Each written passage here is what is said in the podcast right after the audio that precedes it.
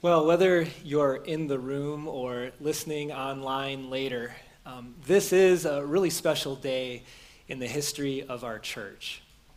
But it may not be for the reason that you most expect. Now, there's no doubt that today, one of the things that we're celebrating is the completion and the grand opening of a new building, a new place to do gospel ministry. And yet, here's the reality that this building was never meant to be the final destination. This building was never meant to be the finish line or the, the final goal. In fact, many of you who attend regularly have heard me say this that if it was just about the people who already attended NorthCross, we could have saved ourselves the problem and the trouble and all the work and just stayed on our property across from Cub and Lakeville and stayed in that building, and it would have been tight, but we would have made it work, right? But the reason why we planned, and the reason why we searched for a property, and the reason why so many of you gave and gave sacrificially, and the reason why we worked so hard was because we love the communities and the people in which we live and the people that we interact with. And we firmly believe, we are passionate that the people that we know and the communities that we live in needed a church, a place like NorthCross. And so, if you're new here, if you're a guest, although you were never at a building meeting, Although maybe you never gave to the, the building of this building, I want you to know that you are who we're celebrating today. That you who are guests here are the reason why we are celebrating today. And I just believe that when you celebrate something, you need to make a little bit of noise. So, our regular attenders of NorthCross, let's welcome those who are guests here today because this is why we're here. And we're excited that you're here. As I was trying to think about how to best describe this church, there was a lot of descriptors and a lot of adjectives I could use. In fact, I could fill up a whole page, I did, with adjectives that I'd like to, to think would describe who we are. But I, I felt like I could try to boil it all down to one thing. And if there is just one word that, you know, is nuanced enough to describe who I hope and pray that we are for all of us and for those who have yet to attend here, that, that one word, you've seen it already. That word is home. Now, I realize that in a room this large, for some of you, when you hear that word, it doesn't bring up great images or great feelings. Some of us had a very difficult home life growing up, and some of us married into a home life that isn't healthy, or maybe for some of us, even dangerous. So I, I understand that, that home can have some baggage, but when home is done right, when home is what it was meant to be, Truly, there is no better place on earth than being home. It makes me think about being in college, and oftentimes in the evenings, I would go for a, jog through the neighborhoods that were near uh, campus. And I remember one time uh, running in the evening, and as I was running, I, I could see through someone's window, their front window, and see kind of what was going on in their house. And, you know, as I verbalized that this morning, I realized that it sounds a little weird. Um, so I wasn't like getting in their yard and like standing there looking into their window. That wasn't what I was doing. But stick with me. It was dark outside. There was lights on in the house, okay? So you're running by and you can kind of see what's going on. And I still remember vividly running by one house and the dad was in the house. He was in sweatpants and slippers, and he was laid back in a La-Z-Boy recliner. and he had a drink in hand, non alcoholic, I'm sure. And um, he was watching a football game on TV, and there was a fire in the fireplace, and his kids were on his couch. Ne- I mean, it sounds idyllic. His kids were on his couch next to him, and they were laughing, and it was, it was just awesome. And in that moment, I was so jealous. Because you know where I was running to? My dorm room. That was dark and dingy, and you know what it smelled like? like 300 college guys, because that's who lived there in that dormitory. And the floor was tile, and the walls were cinder block, and I had no couch, and I had no La-Z-Boy, and I had no fireplace. And if I wanted an evening snack, it was ramen noodles or microwave popcorn. And I had a TV, but it was like this size, and it was a box because there wasn't flat screens in the late 90s, okay? And I had to navigate continually my roommate's choice in music, which was Garth Brooks all the time. and when he was sick of Garth Brooks, he played more Garth Brooks. All right? You see, when home is done right, there's no uh, better place to be. And that kind of leads to my first fill in for today. That is probably true of your home, um, but I also want to apply it to our church. You can see it on the screen, but it's also on a, uh, a wall hanging that my wife didn't know when that I took it this morning. So, um, sorry, Carrie, you probably had a surprise when you got up this morning. Um, but it's it's so good, so good to be home. Now, that's the type of comfort. That's the type of encouragement. That's the type of love that I truly believe epitomizes who NorthCross is and should be what church is all about. And here's what I'll say our world and our country needs that now more than ever. That in many ways, for whatever reason, the Christian church at large has become categorized more by many as being what it's against and who it's against and judgmental about certain things.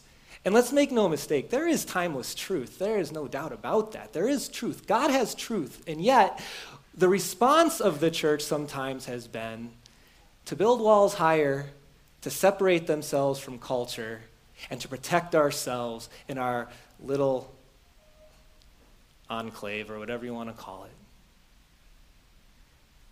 And what God has called us to do is not to separate from culture, but He has called us to tear down walls and to go into culture and to share what we have with others. Because there is room for more, and that what we have a home is something that we all need. And honestly, that feeling of home has way more, less to do with how a place is designed or what type of furniture there is in it. You know, the truth of the matter is that home really isn't about a location, really.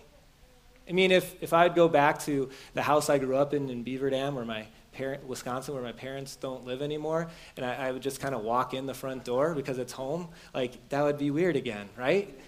Because it's not about the location, even though that's where I grew up. Home has less to do with a location and it has more to do with relationship, doesn't it?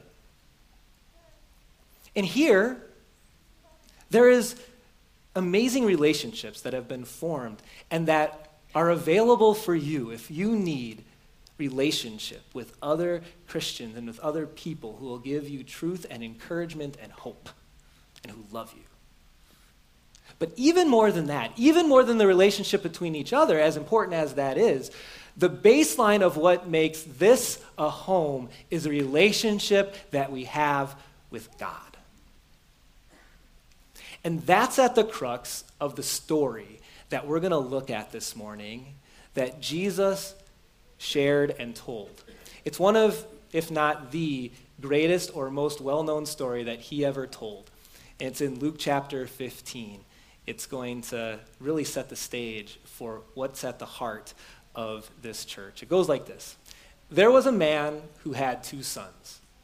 The younger one said to his father, Father, give me my share of the estate. So the dad divided his property between them. Now, what's going on here? Well, this was more than just the younger son asking for 10 bucks or even $100. This was more than just the son asking for money. With this son asking for his inheritance, essentially what he was saying is this Dad, I know when you die, I'm going to get a bunch of your stuff. You're looking pretty healthy right now. It might be a while before you die. So why don't you just give me your stuff right now? It was more than asking for money. It was a son prioritizing what the dad could give him, the things of this world, more than the relationship that he had with his dad. He wanted his dad's stuff more than he wanted to be with his dad. Now, in the story, the dad obliges, gives his younger son half of his stuff. Verse 13. Not long after that, the younger son got together all now that he had and set off for a distant country, and there squandered his wealth in wild living. You can just imagine what that included drugs and alcohol and women and parties and you know a tricked out escalade i'm sure um, or whatever donkey i don't know um, he burned through it and it was gone in fact it gets worse. After he had spent everything, there was a severe famine in that whole country, and he began to be in need. So he went and hired himself out to a citizen of that country who sent him to his fields to feed pigs, which, because the Jewish nation viewed pork or pigs as being an unclean animal, an unclean food, this was Jesus' way of saying in the story that he was as low as it gets. He was at the bottom of the barrel at this point. Next verse.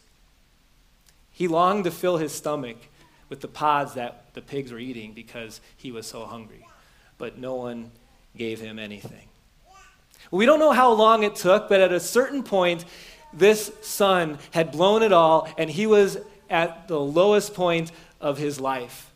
And he came to recognize and understand that there's blessing being connected with dad.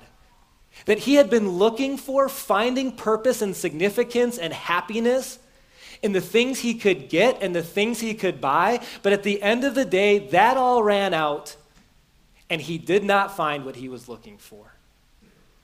And you see, all these stories that Jesus told, they were meant to have a meaning for the people who are listening. And you're probably already connecting some dots that, you know, God is uh, represented by the Father. And what about, what about you and I? Do, do you relate at all to the Son? Maybe, maybe not, but here's what I'll say.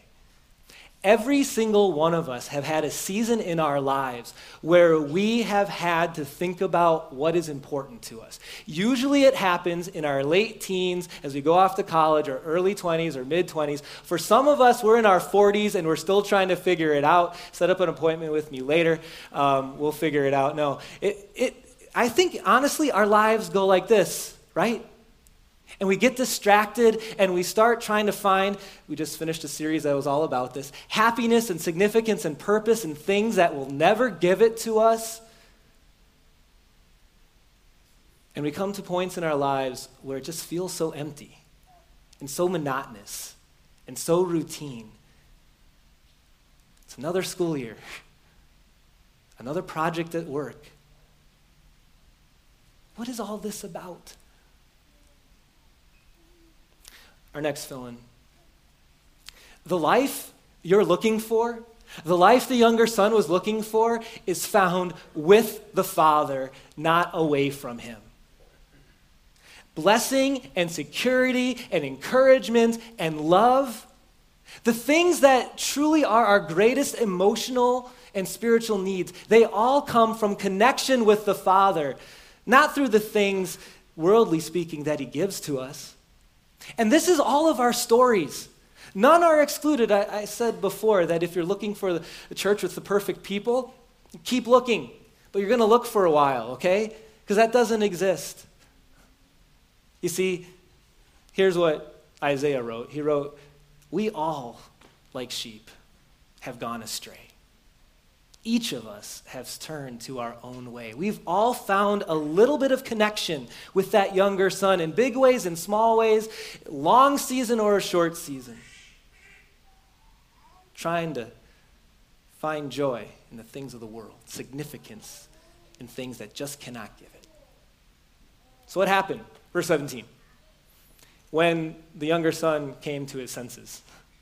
Has that ever happened to you? Like, oh man, I'm stupid.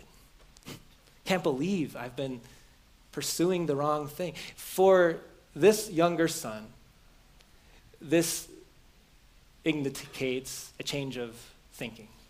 I mean, spiritual terms, he's coming to repentance. He's going to change the way he thinks. He's changing his heart. Let's continue. When he came to his senses, he said, How many of my father's hired servants have food to spare? And here I am, starving to death, can't even eat what the pigs are eating. I will set out and go back to my father and say to him. So he is going to take a chance. He's going to take a chance and go back to dad, even though he knows what he deserves is nothing anymore from dad. And in fact, he's not taking any chances. He's going to write a speech. And so you can just imagine him. I'm going to say to him, and gets out his piece of papyrus. I don't know, tablet? No, papyrus, all right. And he starts writing his speech. And it has three parts to his speech. First part Father, I've sinned against heaven and against you. And when we are in our lowest of low points, this we can call confession. Confession and acknowledge confession of our sin is a really important aspect of making that turn, that change with God's help. The next part Father, I've sinned against you. I'm no longer worthy to be called your son. You know what he's doing here? He's acknowledging that sometimes my choices have consequences. You know, there are some things that happen in your life that really are just God's plan, and they're not directly related to anything you've done. But there are other things we've done or failed to do that have direct consequences later in life. And what this son is doing as he writes out his speech is I acknowledge that I've messed things up with dad. That's something I caused. That's something that's my fault. And then the third part I'm going to ask him to make me like one of his hired servants. I, I don't know that I'll get my room back. I don't know that I'll have the title son anymore. But maybe I could work for him, kind of pay it off a little bit, have some semblance of a better life. Verse 20. So he got up and went to his father. But while he was still a long way off, his father saw him. It's, it's almost as if he was scanning the horizon for his son. He saw him and was filled with. And, you know, as, as the people are listening to Jesus tell this story, and this story is filled with extremes. Like, it is extreme for, in that culture especially, for a son to ask for his inheritance, right? That's extreme today, much less back then. The extreme of working in a, in a pig farm, it's filled with extremes. And as people are, are listening to this, they're probably thinking, this is where the son's going to get it because the father was filled with, with anger, and rightly so, frustration, and that's what the son deserved. But that's not where the story went. While he was long way off, his father saw him and was filled with compassion, with love, with mercy, with forgiveness. And it continues. He ran to his son, threw his arms around him, and kissed him. There is not a more dramatic verse in all of the Bible than this part of this story by Jesus. You've got younger son with his speech in his back pocket, walking nervously towards dad, hoping that he can say the right words. And you've got father running to son. Now, dads, what would you run for? Okay? Not much, let's put it that way, right? In patriarchal days like this, dads would never run. It was beneath them to run, but not in this moment. He's running to son, filled not with anger, but with compassion. And when he sees his son, he just gives him this huge bear hug. yes. You're home. I missed you. I couldn't wait to see you. And I don't care what you've done. I love you so much. I'm so happy to see you. And it's emotional for me. This response is amazing. And the son's like, dude, I got a speech. so he tries, verse 21. The son said, Father, I have sinned against you and against heaven. That's confession. I'm no longer worthy to be called your son. I'm acknowledging. And dad doesn't let him get to repay because the son doesn't need to repay. But something else is coming. But the father said to his servants, Quick! Your speech is over. Bring the best robe. That's my robe, by the way. Put it on him. Put a ring on his finger and sandals on his feet. Keep going. Bring the fattened calf and kill it. Let's have a feast and celebrate. For this son of mine was dead and he's alive again. He was lost and is found. So they began to celebrate. And you can just imagine the son in the story standing there thinking, Bring what? Kill what? Do what? This is not how I thought it was going to go. It's absolutely amazing. And the Father does what no earthly father would have likely done in that time and in that culture. He forgave and threw a party because his son was back. And he couldn't wait. He was so happy.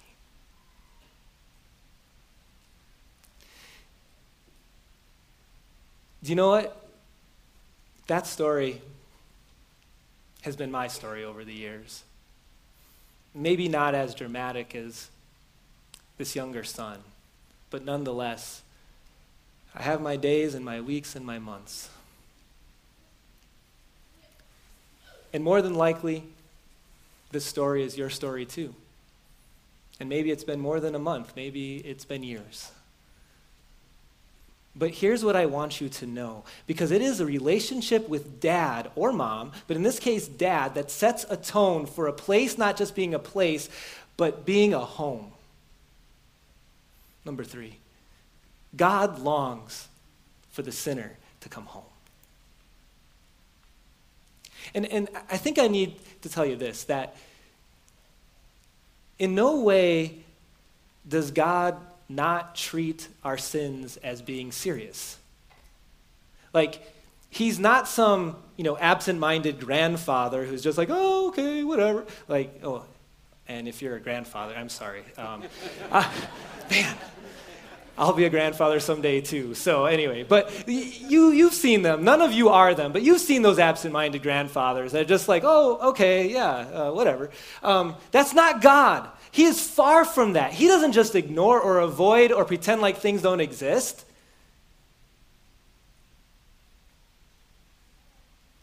He's done something about it. You know, a lot of times this story has been called the story of the prodigal son, right? The prodigal son. Do you know what prodigal means? It's come to be known because of this story, actually, which is amazing. It's come to be known in the English language as someone who's kind of wayward. That is not the meaning behind the word. Look it up, online dictionary. The real meaning is excessive or extravagant. And I guess in a way, the son was excessive and extravagant in his spending. But I don't think this is the best name for this story. Because the most excessive and extravagant thing in this story was not the spending of the son, it was what? The love of the father. That more prodigal, more extravagant than the son, or excessive, was the love of the father. And here's our next fill in God doesn't look, when it comes to our sin, He doesn't look the other way. He has allowed there, there to be, or He has planned there to be another way to the Father and to relationship. You see, right after Jesus told this story, he set his sights onto something else. He started his walk, which took a few weeks, but towards Jerusalem. And what he was doing there was making the reunion that he taught about possible with God. Because when there's sin, there needs to be payment. But the Father took the payment out on his Son. And while forgiveness and an embrace from the Father costs us very little, it costs Jesus everything. My friends, that's what NorthCross is all about. There is no hierarchies here or pretense. We are all the same. We all have sin. And the story of the prodigal son, or the prodigal father, better said, is your story, and it's mine.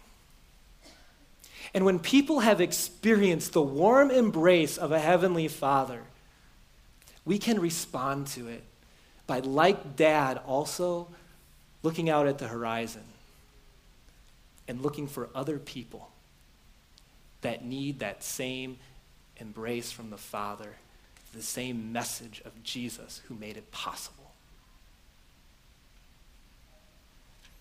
Home, it's about relationship. And I, I hope and pray that I have an opportunity to continue to grow with you and to help you grow with the Lord in relationship moving forward. It's good to be home.